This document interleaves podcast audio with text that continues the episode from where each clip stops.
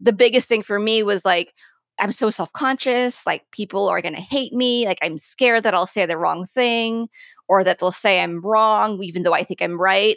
So, I think what I sort of intuitively did was focus on the authenticity and focus on things that I knew well. Louder than words.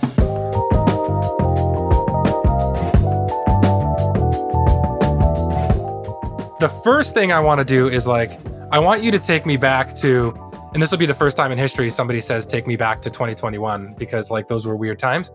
But I want you to take me back to like the summer, like right about now, two years ago. You were in the midst of joining SparkToro. And around that same time, you were really leaning into building up your personal brand. Because I remember like when we first got connected, like you had me on the podcast at At Growth Machine. Growth Machine. Yeah. And I would always see your posts in my feed, right? But then it became a point where I'm pretty sure like my mom would also see your posts in her feed. That's an exaggeration. But like just to illustrate how much you like your content and you as a personal brand sort of blew up and expanded right during that time. So like take me back to that point in your career that summer where the convergence of those two things were happening. You were making this big career change and teaming up with Rand and Casey at SparkToro. and then you were really leaning into your personal brand. And then just what was the motivation behind all of that? Yeah. I think at that point, that was like, you know, I had just joined SparkToro after meeting Rand and his wife, Geraldine DeRuyter, at a restaurant where we met for the first time. Like, and it felt like old friends meeting for the first time. And we we just hung out for a couple hours, chit chatted, and then I ended up pitching them on a role at SparkToro or them, well, slash Rand, right? And was like, well, I was employed at the time. So my reasoning was, well, I'm not desperate. Like if he says no, like that's fine. Like I still have a job and it's okay. But then he was like, oh, this is interesting. Let me think about this. Let me go back to my co founder, Casey, and we'll talk about it. And then it actually happened. And I think I was just at this point where I was like, I can't believe this happened. I was like, what? Like I built up a personal brand of like, at this point, I don't know how many like Twitter followers I had. It was probably something like around 20 or 30,000. And then I had like a dream job with SparkToro where we very much, you know, care about work life integration, mental health, doing things that are easily scalable for us and our capabilities. Like it's very much, you know, a great culture fit, right? And I think I was just one, mostly just in a state of awe and shock of like not really believing where I was. But then also, I think feeling some pressure, right? Like the marketing team at SparkToro is basically me and Rand. And when you work with Rand Fishkin, well, one, he's the best marketer you could work with, right? He can say anything on the fly, can like speak to kind of any topic, really. And if he can't, he'll fully admit it. So he's like the best spokesperson to have and somebody who you can say like, "Hey, we need a quick video on this thing. Like, do you have time?" And he's like, "No problem." And then 20 minutes later, he'll send you a Google Drive link with a flawless 60 second video. And you're like, "Oh, okay, amazing." So we already kind of had that, but for me as like as the also the person who's executing, like I felt some pressure to be like, well, I have to be that good, or like I have to like bring out my inner Rand. So I did spend a lot of that time like a part of the reason I really was focused on the personal brand part was really wanting to live up to my colleagues, you know? Like then I was like saying yes to all the podcasts and pitching myself to join. I think at that point I was recording four podcasts per week. I didn't even know that many podcasts existed in our space and like was just trying to churn out as much content as I could because I was like, this is what we do. Like, this is how it goes. So that's what it was like a couple years ago. right, right. And like, this is probably a loaded question, but what type of impact has Rand had on your outlook on creating content, right? Because you were a content creator before this and a really good one. But like you said, Rand is prolific in his own right and almost feels like he invented a lot of the tactics that we all leverage. And so, like, what type of, what is it like to work with him? I guess that's the most basic form of the question I'm trying to ask. Yeah. I mean, I think one, he is probably even kinder than you might think he is. like, for as like kind and nice as he is, you know, in a podcast or on stage, he's like, he's even better as a human being. So there's that. But also, I think there's, he's a very empathetic person and is very much he very much respects everybody's boundaries, including his own. I guess I'll say that too, because like he can create a ton of content. He can write a couple blog posts and record video and manage to join webinars and presentations and on stage conferences and podcasts and do all that in a week. Like it's kind of normal for him. But he doesn't expect anyone else to do that at that same level, right? He's not like, gosh, I did this. Why can't you do it? Like he would never say that. So I think he's very respectful of those types of boundaries. But also, he gets it, right? Like when I have writer's block and I'm like, I can't do this blog post.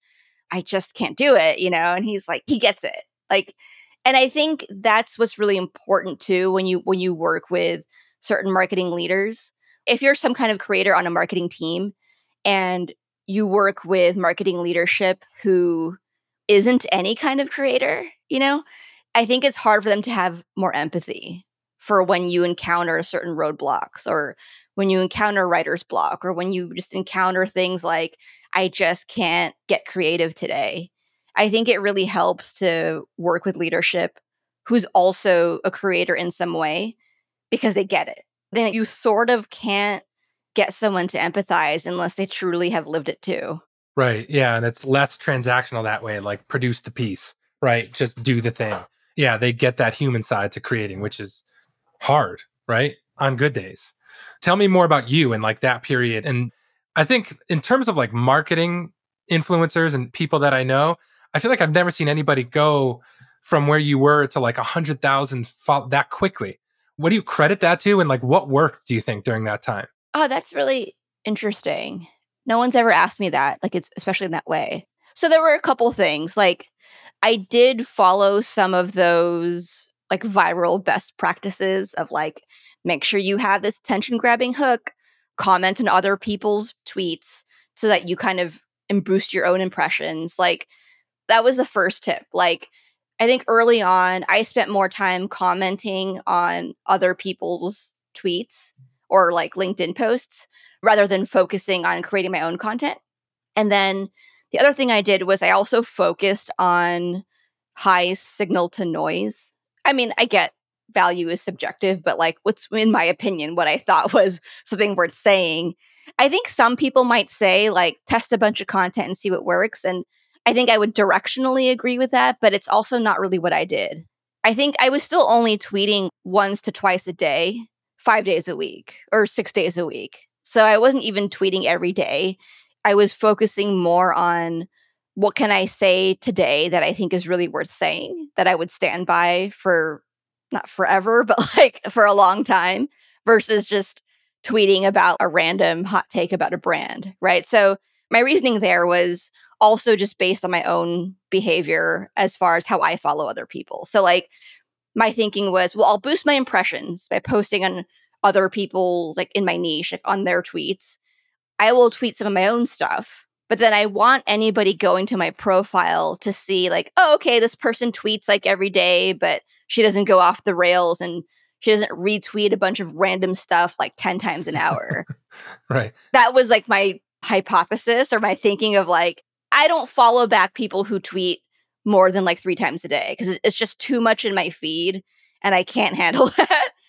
So that was kind of how I did it. And then I guess the other thing I would credit is honestly, I think a big part of it was I think there's a big appetite for people to see more diversity in the sort of creator thought leader space. I don't want to get all like high horsey about it or because it's not even about like let's all have a DNI strategy for our own consumption. It's not even that, but I think it was refreshing to people to see like, oh, this is kind of interesting. Like we don't normally see a lot of like Filipino American marketers talking about marketing. So that's kind of what I think. I don't have any proof of that, but yeah. yeah. From an outsider's perspective, what was one of the things that was impressive about your growth was that you could tell that you didn't compromise on your own value. Like it never seemed like you were gaming anything. Like your content has been the same from when I first started following you till now. I mean, maybe there's more now, right? But like the tone of it and like your the level of thought that you could tell goes into this stuff. And I think that's the thing that's like one of the most impressive parts of it was that I don't know, it feels like you have conviction in the way that you do it and you're not going to change it. And I just feel like there's a level of authenticity that you have that most people in marketing don't. And it just feels like there's a lot of talking heads. You don't feel like that. Oh, I appreciate that. I mean, I didn't have you come on the podcast just to build you up, but like that's as a friend, like observing, like that's how it, it's always felt to me. And it's like, oh, more people just see that now. That's awesome. Yeah, I appreciate that. And I think, well, that, that was also very intentional, right? Like, I had wanted to be a creator, like a blogger or something for the longest time. And I've had like all these little false starts. So I guess the other thing to, I would say is like, I've been a journalist, food writer ish, and then content marketer and marketing generalist for my whole career, not just the marketing career. Like it spanned 10, 12 years before I ever started tweeting, really. So it's also like, well, I'm kind of old, but like, I mean, I've been doing this for a long time, right? And I've, so maybe it's, I've spent more time wanting to do this and not doing it than I have actually been creating. And that has led to so much overthinking, which I'm sure you can imagine. And so once I finally did start publishing publicly, the biggest thing for me was like, I'm so self conscious. Like, people are going to hate me. Like, I'm scared that I'll say the wrong thing or that they'll say I'm wrong, even though I think I'm right. So I think what I sort of intuitively did was focus on the authenticity and focus on things that I knew well, like things that I have either firsthand experience in because I've done the thing and I've seen the results, or things I kn- I just know very well from like knowing a situation or a person or a given marketing function super well. And so that's what I write about. Like you'll never see me write some kind of outside in looking case study of like, here's how Canva created their SEO mo. Like I have no idea how they did it. And like I'm not gonna pretend to know. And I would never do that because I didn't work at Canva. no one else does either. Unless you work at Canva and did the, yeah, no one else does either. Yeah, exactly. So like that's the kind of stuff I stayed away from. And I guess to your point, I think people appreciated that. And I think where that helped me is it makes what I say more defensible because when I talk about a thing that I've tested, and if somebody says, like, well, that's not what I saw, I'd say, okay, like, then you're right. But like, I'm also right. I was going to say that it's things that you can't be wrong about necessarily because it's your experience and it's your observations and you're not like stating absolute facts. So you can't necessarily be wrong, but other people could have different experiences, right? So it's like, yeah, this is interesting. Like when you said that, like this wasn't on my initial list of questions, obviously, but when you talked about that feeling of you thought about it for longer than you've actually been doing it, what made you finally break through? And like, what was it that finally inspired you, motivated you, reduced that level of fear? Like, what was it? Yeah. So in like April, May 2020, right, the kind of early part of the pandemic, I was furloughed from my job along with like 90% of the company, you know, furloughed indefinitely. And at this point in my career, like I had been laid off. I had been unhappy in jobs. I've quit and had no plan. And the through line was I was always like uploading my resume into an ether, trying to network with recruiters, asking friends for favors. I think I had just reached a point where I was just sick of doing that. Like it was exhausting. Like every time I was trying to job hunt, it was like, I can't believe I'm doing this again. This sucks. And everyone who's job hunting knows how much it sucks. So there was that. And then at the same time, I had applied for the role at Growth Machine, where the founder, Nat Eliason, had been the face of the company. And kind of part of the role was like, how do we make the company less dependent on his personal brand and just more like about the company? So part of it was, well, one, we can like hire a new person, right? I, I was that new person. And I think a lot of it too is just by the nature of the agency, like when you work at an agency, like you're not going to spend a lot on marketing or advertising budget, right? So a lot of it was just organic marketing. And also, like a lot of it was being inspired by Nat himself, right? He had built a personal brand. So I was sort of like, well, I could maybe I could do that too. So the other thing was so first it was being exhausted with a traditional job hunting like path. Two, it was trying to make marketing more sustainable for the agency, for Growth Machine. And then actually starting to see traction. And then like once you start to see some traction, it makes it more fun. And then it quickly kind of graduated to like this is cool. Like I never want to do a traditional job hunt again. And you haven't since, right? Like the, I guess you wouldn't call SparkToro anything but traditional, right? That's funny you say that because I had a similar experience when I started this podcast in 2015. And I got hired a few episodes in. I got hi- poached away from the job I was at. I was in the agency world and I interviewed Justine Jordan, who was the head of marketing at Litmus, later became the VP of marketing. And I don't know, a month after I had her on the show, she reached out to me and said, Hey, so we're actually looking for a head of growth. We had a really good conversation. And like, would you entertain the idea of like coming up here and like meeting a few people? And I was like, Yeah. And so my break into SaaS was because of this podcast. And I remember at that point, like, I wish I could say I had the foresight ahead of time to say, like, I never want to have a traditional job search again, but I didn't have to send in a resume. Everything already preceded me because they had listened to the podcast. They saw that I had built this up on my own. And from that point on, I was like, I never want to, like, I don't have a resume. And it's a point of pride. I don't have one. If somebody came to me and was like, Oh, can you submit your resume? I was like, I don't, I don't have a resume. And I don't plan on writing one. And so I relate to that. I can relate to that ambition to just like, yeah, I don't, I want people to come to me. I don't want to do this anymore. Yeah.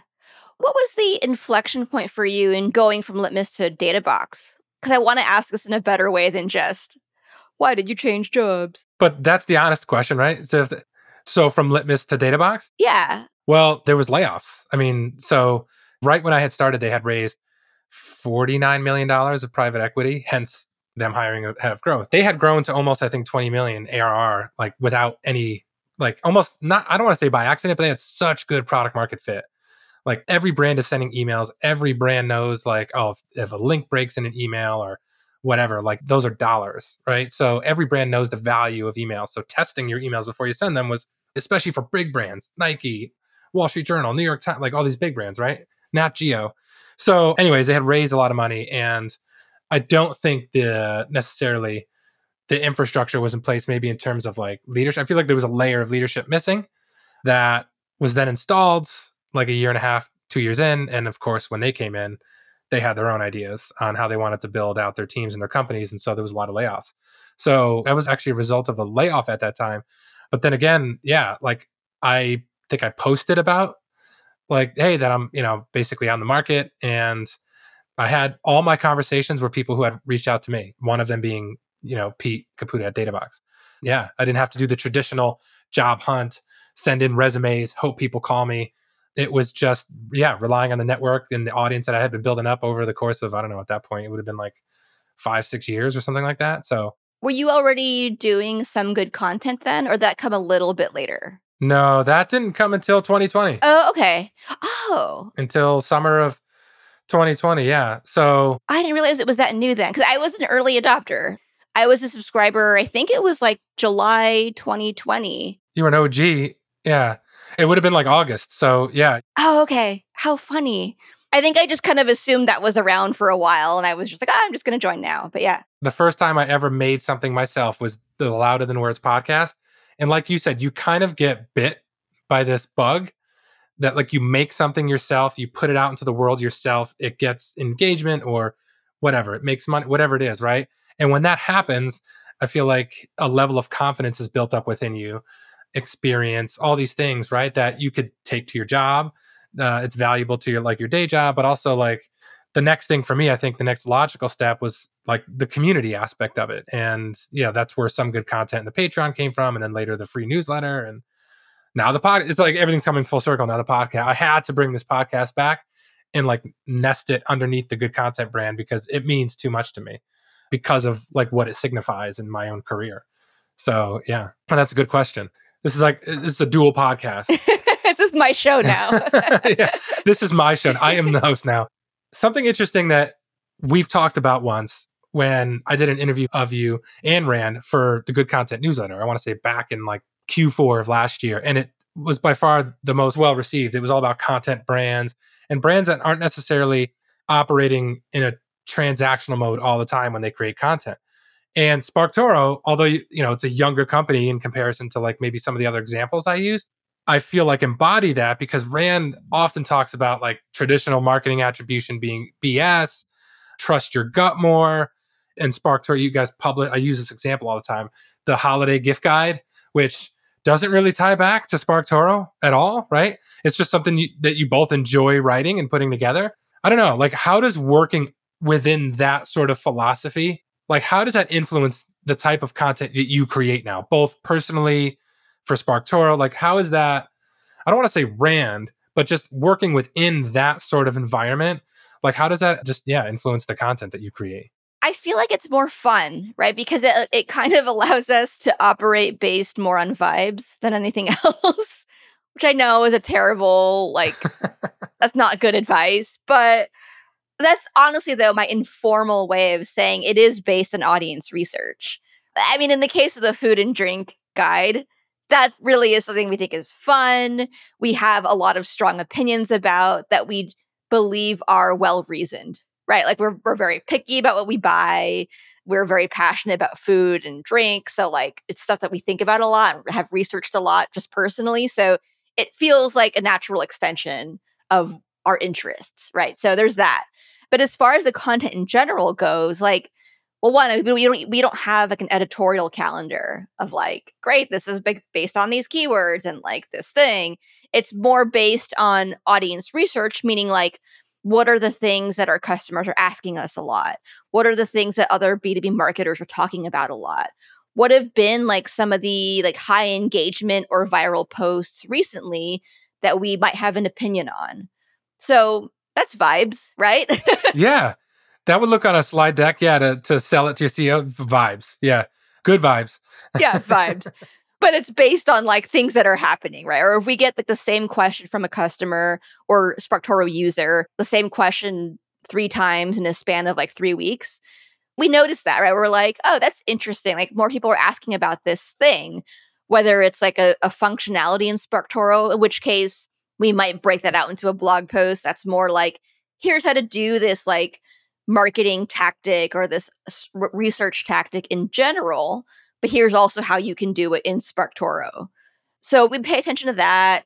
And where this works well for us too is that it's also driven by our interests, right? Like if we see like some kind of high engagement social media post that we might really agree with or might really disagree with, that's a fun place to start writing from, right? And then you have something to reference. I think it makes it such that more people in our target audience are interested in consuming that content.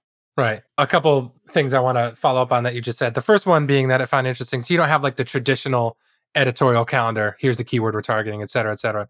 So what is, do you already know what you're going to be publishing next month? No.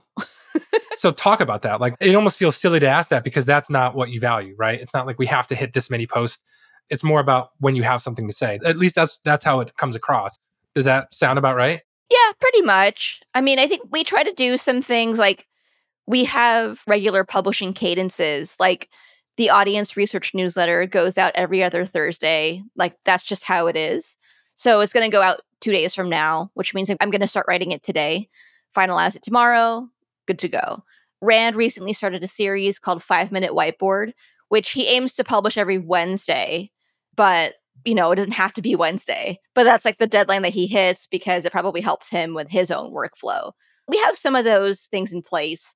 It's the blog posts that are really more based on when we have time slash when we're moved by something and that one like it's the blog that has like the lead time is like a day or two where it's like i'm working on a, a post right now about threads because we did a survey recent over the weekend and i wanted to like share the the survey results and it started out as like an early guide not like an actual like strategy guide but more of like here's how to start thinking about a strategy if you are thinking one about one. But then we took a step back and we're like, are people even thinking about this? So we thought it would be interesting to sh- show like, hey, in this survey, about 300 marketers took the survey. 70% of them haven't even claimed their company account yet. And that was roughly the statistic. So I thought, I thought that was interesting. It was something like over 70% of people who took our survey claimed their personal Threads account but also over 70% did not claim their company account. I mean, that makes sense, right? People experiment before brands come on, right? They're sort of more lagging. Yeah, I just thought it was interesting that I thought I was going to see more people who did claim the account, but just haven't posted yet. Right. Yeah, I guess claiming it and starting to engage with are two different things. So you would think, yeah, you would at least claim it. I noticed because I think I was on there like the first night, which was the most surreal experience because everyone on there, it's like walking into a party and being like, "Oh, you're here? Oh, hey, yeah. Oh, you came," and like the really early, and this doesn't happen that often anymore. Like ten and fifteen years ago, there was like a new social network. It seemed like every month, but this doesn't happen at this scale anymore. And so, like like all the early people were just talking about the tool itself. like they were just talking about threads and the conversations were very like archaic from a social media standpoint. yeah. It was almost like I'm eating pasta. How does this work? Like everybody's first tweet and everybody's first Facebook post. And so like I don't know, just had a a really cool like going back to the vibes. Had a really cool vibe that first night. And I noticed cuz you were on there and then like SparkToro was on there, so it must have been like you claimed the account. It must have been like you claiming the account. It's, yeah, I did. I think that was the first brand I saw on there with SparkToro. I posted like so nicely done. Yeah, like twice, but yeah, I, I claimed it a couple hours after mine. I think like when I claimed my account, I was around user like three hundred thousand ish. And then a few hours later, when I claimed the SparkToro one, it was like already over a million. So it's pretty wild. Yeah. That's wild. Yeah. If you were like under a million and now it's like, what is it now? I don't even know. It's over 150 million, I think. Yeah, that's wild. So if you were under, like, that's crazy. That's like they were still turning the lights on. Do you continue to log into it every day? I do. I think it's interesting to see how the conversation has already started to shift more towards like, like a Twitter esque conversation of just people talking about things now. And the algorithm is improving. I'm seeing more content from people I follow. It's not perfect. We'll have new features launching. Are you still logging in? Yeah, I am. What's funny too is that like because it's integrated with Instagram and like my Instagram is more of like a personal account. So, you know, like you could auto follow everybody and I didn't do that because I'm like a lot of these people I went to college with or high school like I don't post about content on my Instagram, but a lot of them are following me. And so I'm like this is going to be weird like in a fun way. Like they've never seen me post about they're gonna be like, what is John talking about? Like, and so it's like I saw somebody post about how it's like the first time that your personal and professional networks are like colliding in a way that could be interesting. but yeah, I'm still logging in because mostly I, I'm just I'm curious about it. I don't know. It's early. It feels cool. But I have noticed, yeah, like how are you use are you just posting what you post on Twitter or do you post anything different on threads that you don't post on Twitter? Like how are you I've been posting more about threads on threads, not so much on Twitter. I've been cross posting a little bit of the content just to see. And then I wanted to try testing um, posting a thread.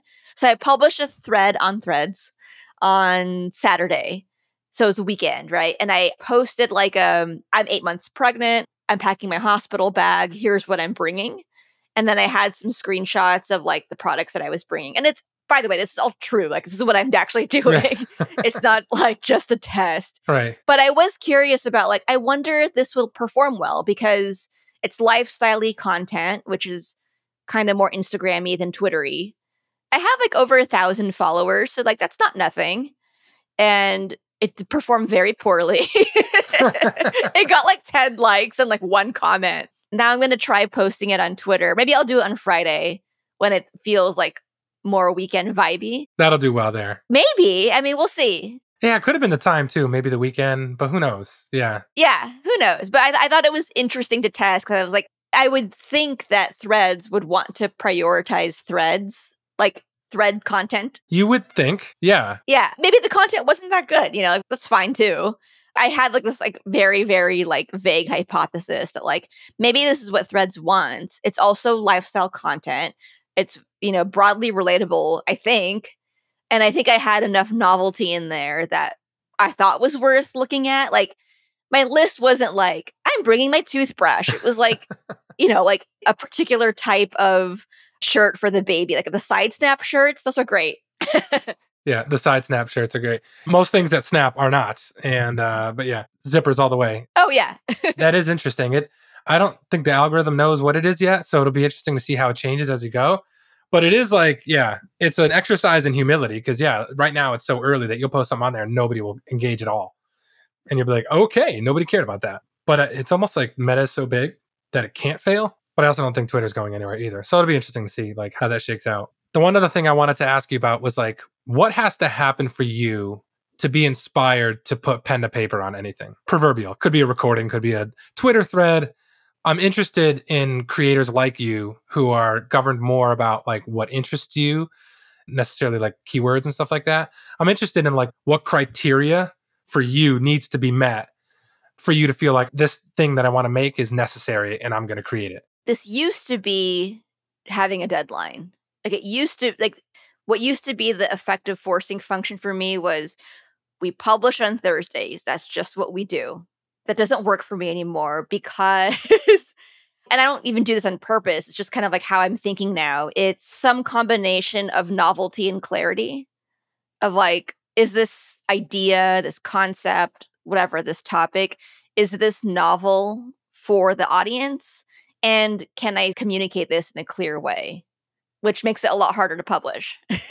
and you have to spend a lot of time thinking about it to get to the point where it's where it's clear. At least I do, right? Yeah, for sure. And then there are times that I will be thinking about a given idea for months on end, and then suddenly it'll get published one day. Like around this time last summer, I published my blog post on zero click content. I knew that's where you were going, yeah.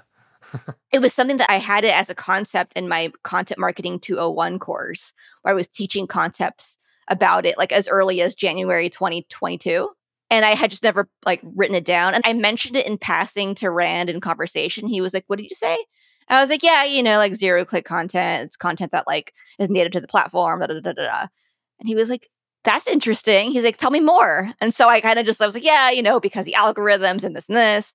And he was like, "You should write this as a blog post." I was like, "I don't think this is a blog post. I think that was a sentence."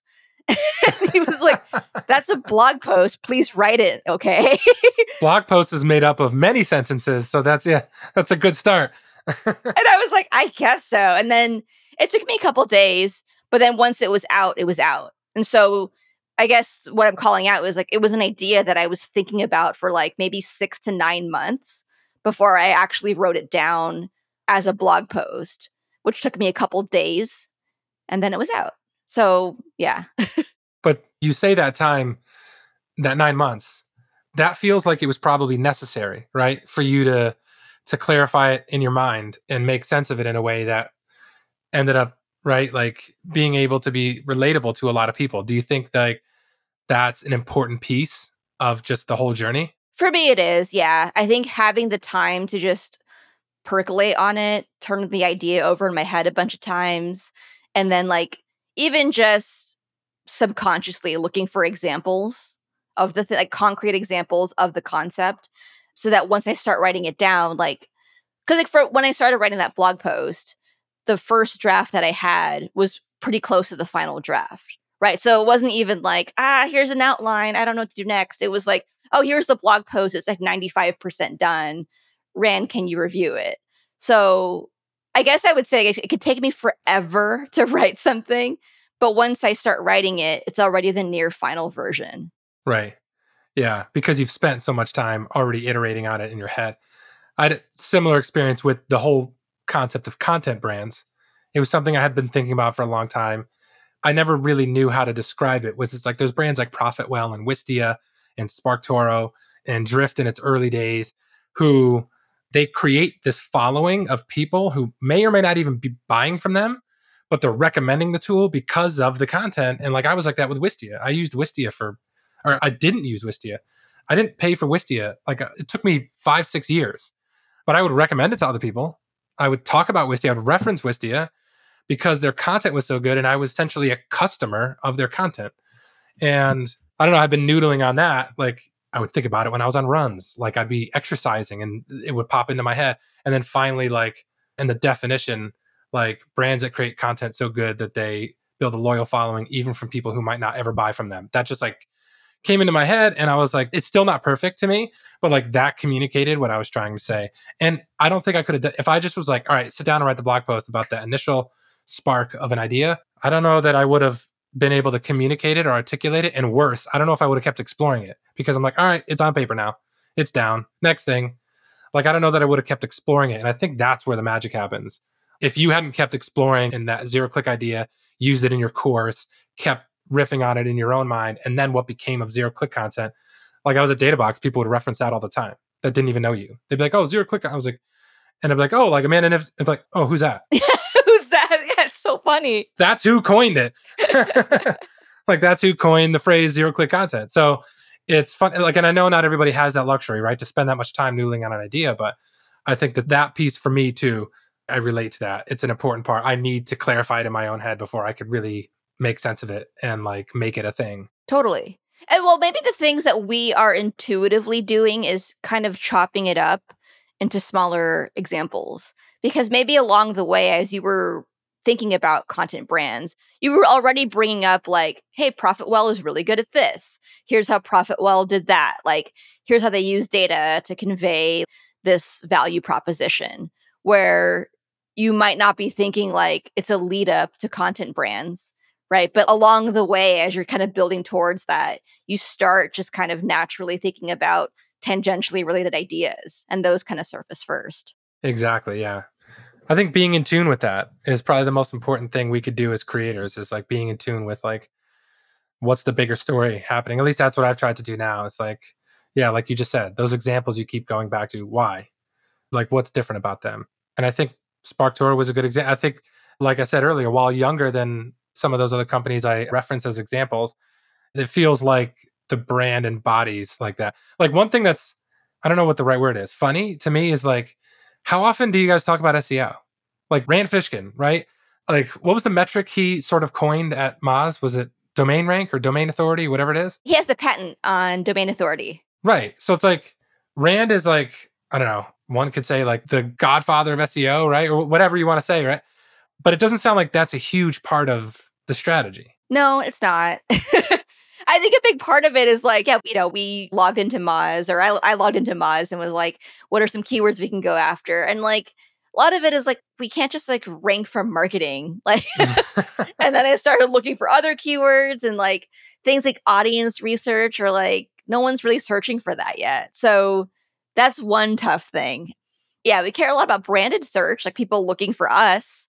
But I will share this a little bit random in that first lunch that I had with Rand, in which I pitched to join the team, at the very end of our meeting, I was like, by the way, I'm not really that good at SEO.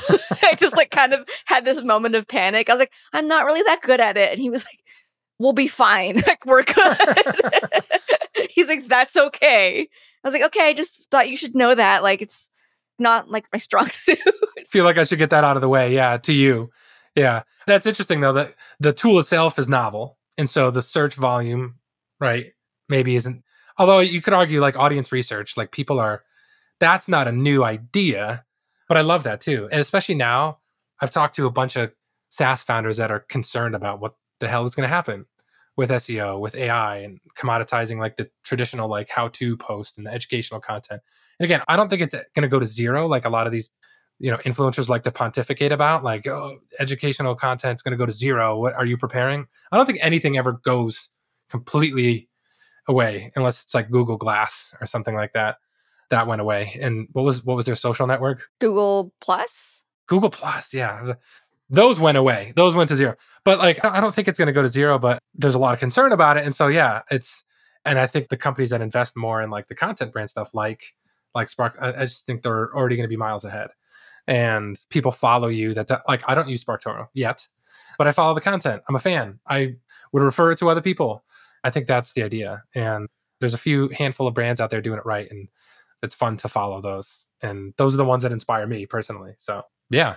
So, but it's super interesting to me that part about SEO and, and it not being. A, I think I asked Rand that as part of that newsletter series, and he said something similar, like, "Well, there's not a ton of search volume yet, and also your tool like relies more on like the whole value prop of the tool is like leveraging audience research to see what like who the folks are in your space that are talking about certain things like so you're you're kind of like i hate the term but like dog fooding right? You're that's the approach you're taking right? More of like yeah pretty much. the research element and like using your tool to sort of prove out like that's the direction rather than seo so that makes sense but still it's fun it's a little wild to think about but makes it more fun, I'm sure, because having a, a spreadsheet full of keywords to create content around wasn't inspiring for me, and I'm sure it's for many marketers feel the same way. So yeah. And I mean, like, you know, there's also a time and a place for that, right? Like sometimes, maybe if you're in a very well defined niche, it's fun. Cause there have been, you know, I mean, it's not to say that I don't think that that's valuable, right?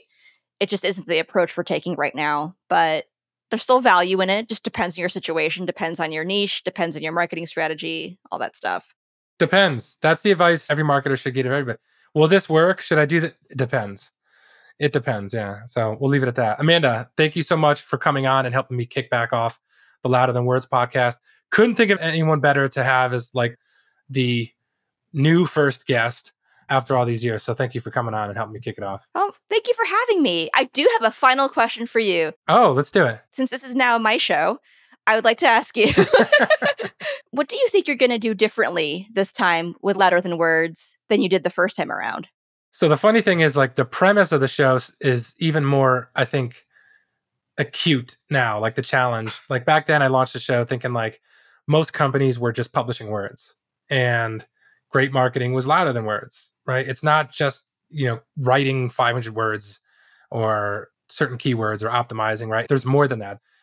There's a certain level of magic that needs to happen in what you create, and it goes beyond just the words on the paper. Now, all these years later, people are writing scripts for podcasts, scripts for video. AI is literally commoditizing words. You don't even have to write them yourself. And so I think the premise of the show is even more, I don't know, relevant now. In terms of what I'm doing differently, I think the tilt, of the angle is going to focus more on content. Back then, I had, you know, Austin Kleon, who's, I mean, one of my favorite authors, Steal Like an Artist, Seth Godin. I mean, they're all c- content creators but the focus back then was more on like company growth, like Jason Fried from Basecamp and talking about like how they grew Basecamp and the things that worked. I was a head of growth at the time at a SaaS company. So that's where my my conversations naturally went in that direction, growing SaaS companies. Now it's going to be more zeroed in and focused on content, which is my passion, my wheelhouse. As I've grown in my career, the thing I like to be focused on the most early on in my career. I was like, I don't want to be known as like the content guy. I'm a head of growth now. I'm a head of marketing now. I do so much more. You know that meme, the dimwit meme? yeah. That's like you use Apple Notes, and then in the like low IQ uses Apple Notes. In the middle, you're using Notion and all these different things, and then high IQ, you're back to Apple Notes. Like I feel like my career has followed that trajectory, whereas like low IQ, like I'm just a content, I'm just a writer. Middle CRO, I'm a head of growth. Like I do all these things. I'm not just now I'm like high IQ at the end. I'm like, I'm a writer. I'm a content person at heart. And I was a writer long before I was a marketer. So yeah, the show is going to focus primarily on like the content brands create and specifically brands like SparkToro, people like you that are just doing things differently and you're creating content, creating work that's louder than words.